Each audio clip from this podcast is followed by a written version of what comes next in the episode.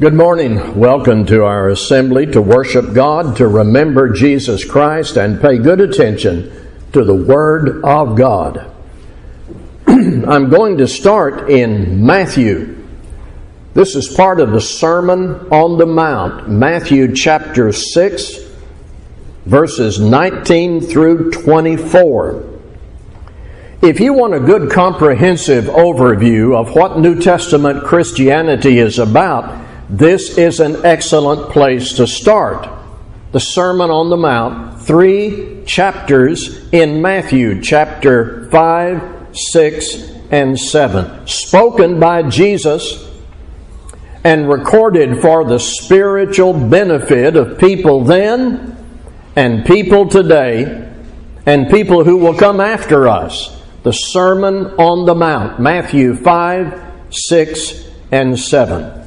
I'm going to ask us to listen to a part of this, Matthew chapter 6, verses 19 through 24. Jesus said, Do not lay up for yourselves treasures on earth, where moth and rust destroy, and where thieves break in and steal. But lay up for yourselves treasures in heaven where neither moth nor rust destroys, and where thieves do not break in and steal. For where your treasure is, there your heart will be also. The eye is the lamp of the body. So if your eye is healthy, your whole body will be full of light, but if your eye is bad, your whole body will be full of darkness. If then the light in you is darkness, how great is the darkness? No one can serve two masters, for either he will hate the one and love the other, or he will be devoted to the one and despise the other. You cannot serve God and money. A lot is written and said in the secular world today about vision. And that word has a variety of context. Corporations have a vision. They want people in the company who will share their vision. When someone can't seem to find their way in life, a counselor might talk to them and recommend they change or adjust their vision. These ideas are very common in our society. I am not aware of what went wrong on the uh, slides here. So, this is what I do when it doesn't work. So, when corporations talk about their vision, and when counselors bring up to people that there is a vision they need to have to find their way out of their difficulty, that's all talking about how we look at things. Jesus, in this part of the Sermon on the Mount, is teaching us about how we view the world. Specifically, the material appeal of the world. He wants us to contrast what the world offers with what heaven offers. The world, you see, has its treasures. They don't last very long, and they fail to give us life with God. You see how this begins? Do not lay up for yourselves treasures on earth, where moth and rust destroys, and where thieves break in and steal if we look at the treasures of the earth with a covetous eye, with ambition, and with heart's desire to have those things we see, uh, then Jesus says that's not good vision. It is defective vision. Look at verse 23. If your eye is bad, your whole body will be full of darkness. Now, this isn't limited to the physical eye, directed to objects or people. He compares the function of the eye in relation to the body to one's vision or perspective of heart about life here on earth. It may occur to Bible readers several times in Scripture physical vision illustrates what we need to know about spiritual life. So I'm going to say to us the Bible identifies spiritual eye disorders. Spiritual eye disorders. And I have found some of those, and I want to share with you what the Bible says about spiritual eye disorders. This is about what we see with the heart, with the mind, what our perspective, our outlook is that relates to God. And these passages can really help us know where we stand with God, what perspectives need to be changed, perhaps obvious sin that needs to be given up. If you know you are living in sin, but you've never responded to the gospel. If you have fallen away from the Lord and you know that full open repentance is called for, this sermon will urge you to see with the eyes of your heart what your present need is and the corresponding response. So, I want to go back and read Matthew 6, 19 through 24, and we're talking here about what we see, what we understand, what we look at as relates to God. Do not lay up for yourselves treasures on earth, where moth and rust destroy, and where thieves break in and steal. But lay up for yourselves treasures in heaven where neither moth nor rust destroys, and where thieves do not break in and steal. For where your treasure is, there will your heart be also. The eye is the lamp of the body, and if your eye is healthy, your whole body will be full of light. But if your eye is bad, your whole body will be full of darkness. If then the light in you is darkness, how great is the darkness.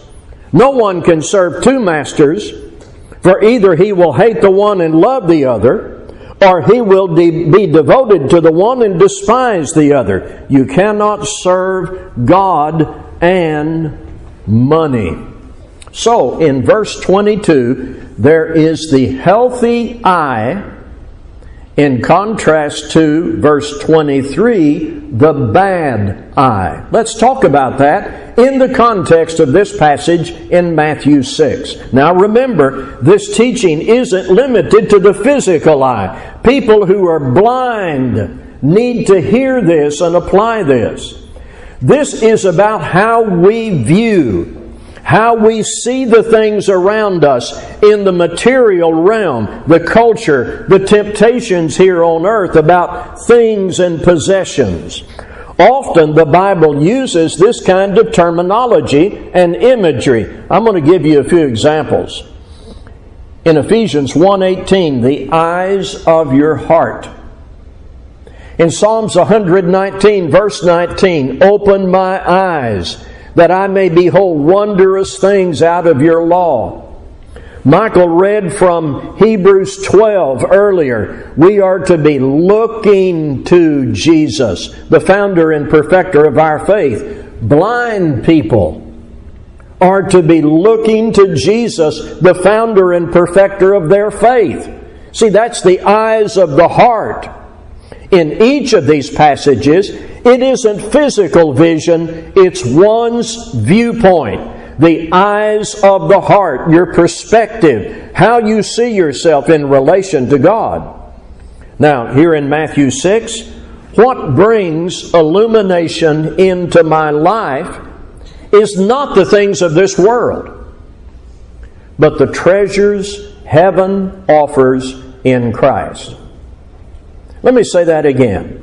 What brings illumination into my life is not the things of this world, but the treasures heaven offers through Christ.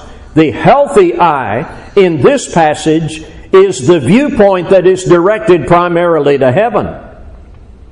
The spiritual blessings available in Christ. The bad eye in verse 23 describes what happens to us when we cannot get our eyes off of the things of this world. Materialism, riches is all we can see. That's the bad eye. In some of the older translations, there is the word mammon down at verse 24. If you have the King James, you'll see that. You cannot serve God and mammon. Later translations change this from the common Aramaic word to our common English word wealth, things. So Jesus says we cannot serve God and money or wealth. If we attempt such divided loyalty, well, that wrong perspective is the bad eye. Notice the passage begins with an emphasis on the greater riches, spiritual riches, what God offers in Christ that can take us to heaven. That spiritual wealth, that's what we need to have our eyes on.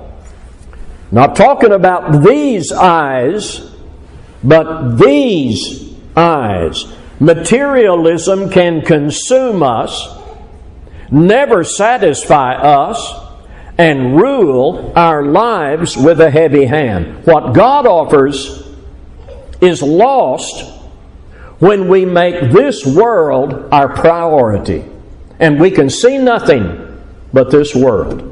I need the healthy eye. You need the healthy eye that is focused on God and what His grace provides in Christ one of the spiritual eye disorders identified in scriptures right here. Letting what this world offers dominate me, worry me, and rule me with such a heavy hand, what God offers is lost.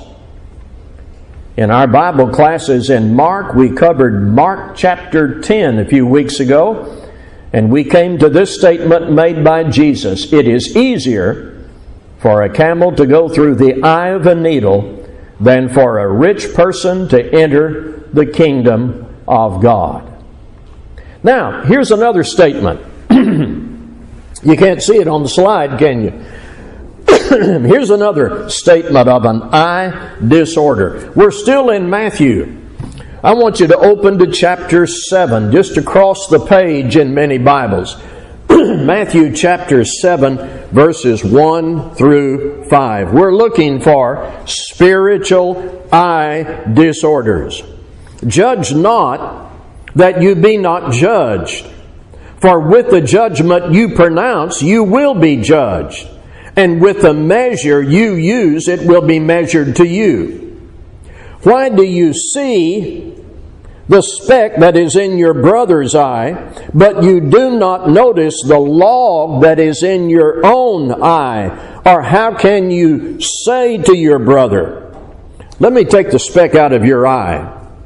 When there is a log in your own eye, you hypocrite, first take the log out of your own eye, and then you will see clearly to take the speck out of your brother's eye. I've had eye surgery several years ago. Some of you have had eye surgery far more drastic. Some of you may have eye surgery in your future. I want to ask you a question. What if the eye surgeon is blind? Even if your insurance provider offers full coverage and the doctor can get you in tomorrow, you're not doing that.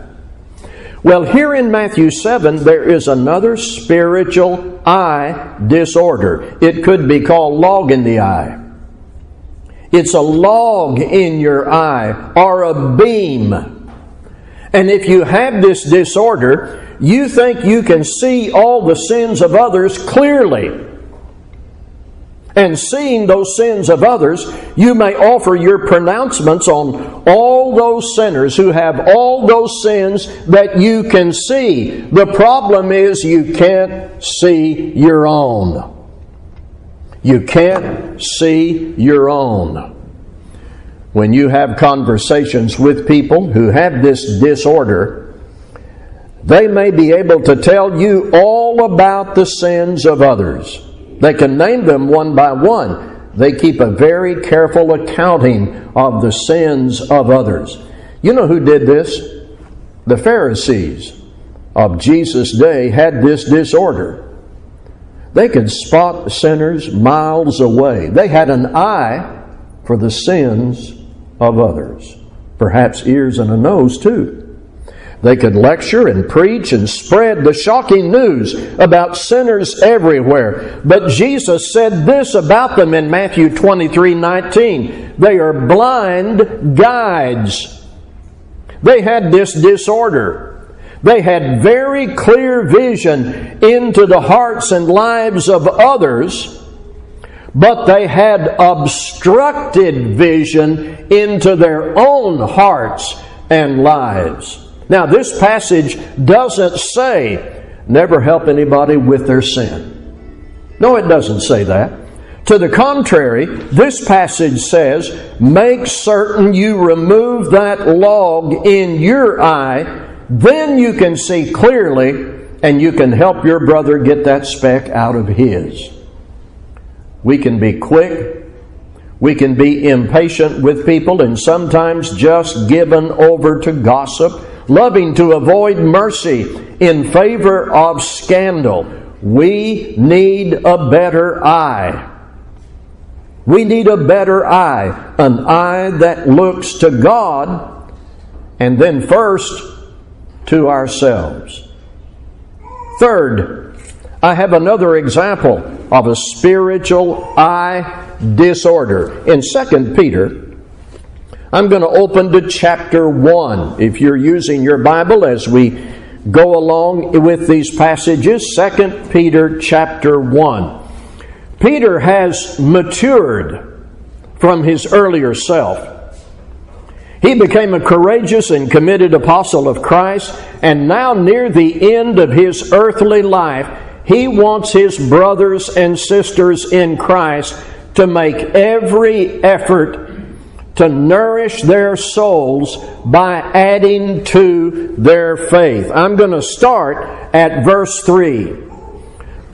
His divine power has granted to us all things that pertain to life and godliness through the knowledge of Him who called us to His own glory and excellence, by which He has granted to us His precious and very great promises so that through them you may become partakers of the divine nature, having escaped from the corruption that is in the world because of sinful desire. For this very reason, make every effort to supplement your faith with virtue, and virtue with knowledge, and knowledge with self control, and self control with steadfastness and steadfastness with godliness, and godliness with brotherly affection, and brotherly affection with love. For if these qualities are yours and are increasing, they keep you from being ineffective or unfruitful in the knowledge of our Lord Jesus Christ. For whoever lacks these qualities is so nearsighted that he is blind, having forgotten that he was cleansed from his former sins.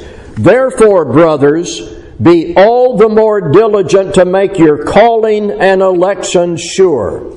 For if you practice these qualities, you will never fall. For in this way there will be richly supplied to you an entrance into the eternal kingdom of our Lord and Savior Jesus Christ. Here is an old man writing a letter inspired by the Holy Spirit, the Apostle Peter. He's using his last energy of mind and spirit to remind God's people of their need to add to their faith. But what if they don't? Verse 9 For whoever lacks these qualities is so nearsighted that he is blind, having forgotten that he was cleansed from his former sins. Nearsighted, that becomes blindness. Fail to add these qualities to your faith, and you're inviting visual disaster, meaning spiritual disaster. So bad, you forget that you were cleansed from your former sins. Your own salvation you cannot see. Your focus is on something else. This is telling us our initial faith when we first obeyed the gospel must be supplemented by additional effort to add these qualities to our faith. The old man, the apostle Peter says, make every effort. Are you doing that? Are you making every effort to add these things to your faith? Don't quit. Keep adding to your faith so that you can finish strong. I have one more spiritual eye disorder. May I take you to Proverbs 4 25. One more spiritual eye disorder in Proverbs 4:25. Let your eyes look directly forward and your gaze be straight before you. Let your eyes look directly forward and your gaze be straight before you. This is a healthy perspective, but it implies the opposite. The opposite would be a spiritual eye disorder, and that is the backward look. The backward look. Have you ever tried to walk backwards? How did that work?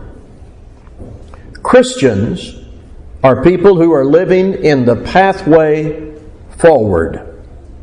Paul wrote in Philippians 3 forgetting what lies behind and reaching forward to what lies ahead.